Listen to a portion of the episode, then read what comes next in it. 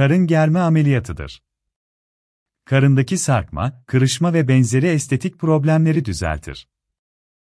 Bu sarkma göbek deliği üzerinde olabilirse de genellikle en fazla görüldüğü yer pubik bölge üstüdür. Bunun için fazla deri ve yağlar çıkarılır. Karın kaslarının üzerindeki bağ dokusu dokular dikişlerle gerilip sıkıştırılır ve bel inceltilir. Abdominoplasti, karın germe ameliyatı adayları kimlerdir? Karın duvarının sarkmasının sebepleri çeşitlidir. Hamilelik ya da kilo verme sonucunda deri ve iç dokularda bollaşma ve gevşeklik sonucu oluşabilir. Deri elastikiyetinde azalma olması da katkıda bulunur. Karın kasları ve üzerlerindeki kalın bağ dokusundan yapılmış sar tabakasının bir görevi de iç organları desteklemektir.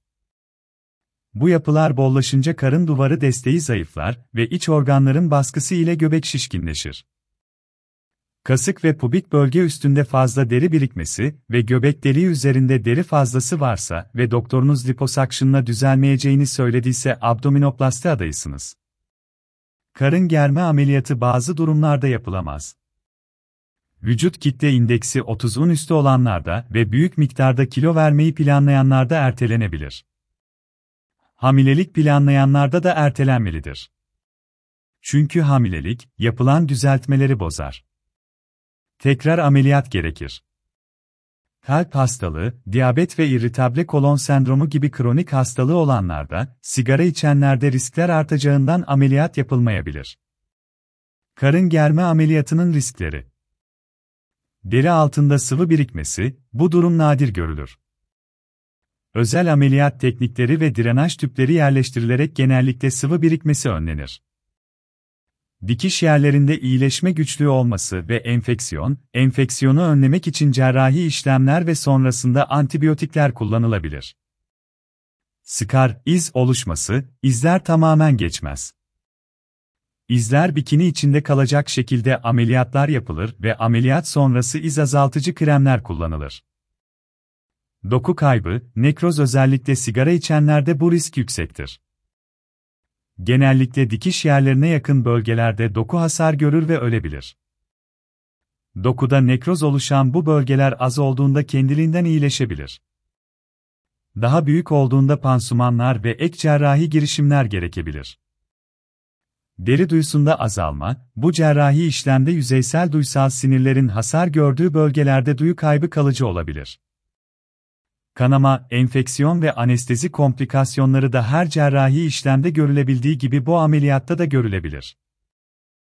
Bunlara önlem alınabilmesi için ameliyat öncesi muayene ve tetkiklerin yapılması gerekir. Karın germe ameliyatı öncesinde muayenede sizi bekleyenler.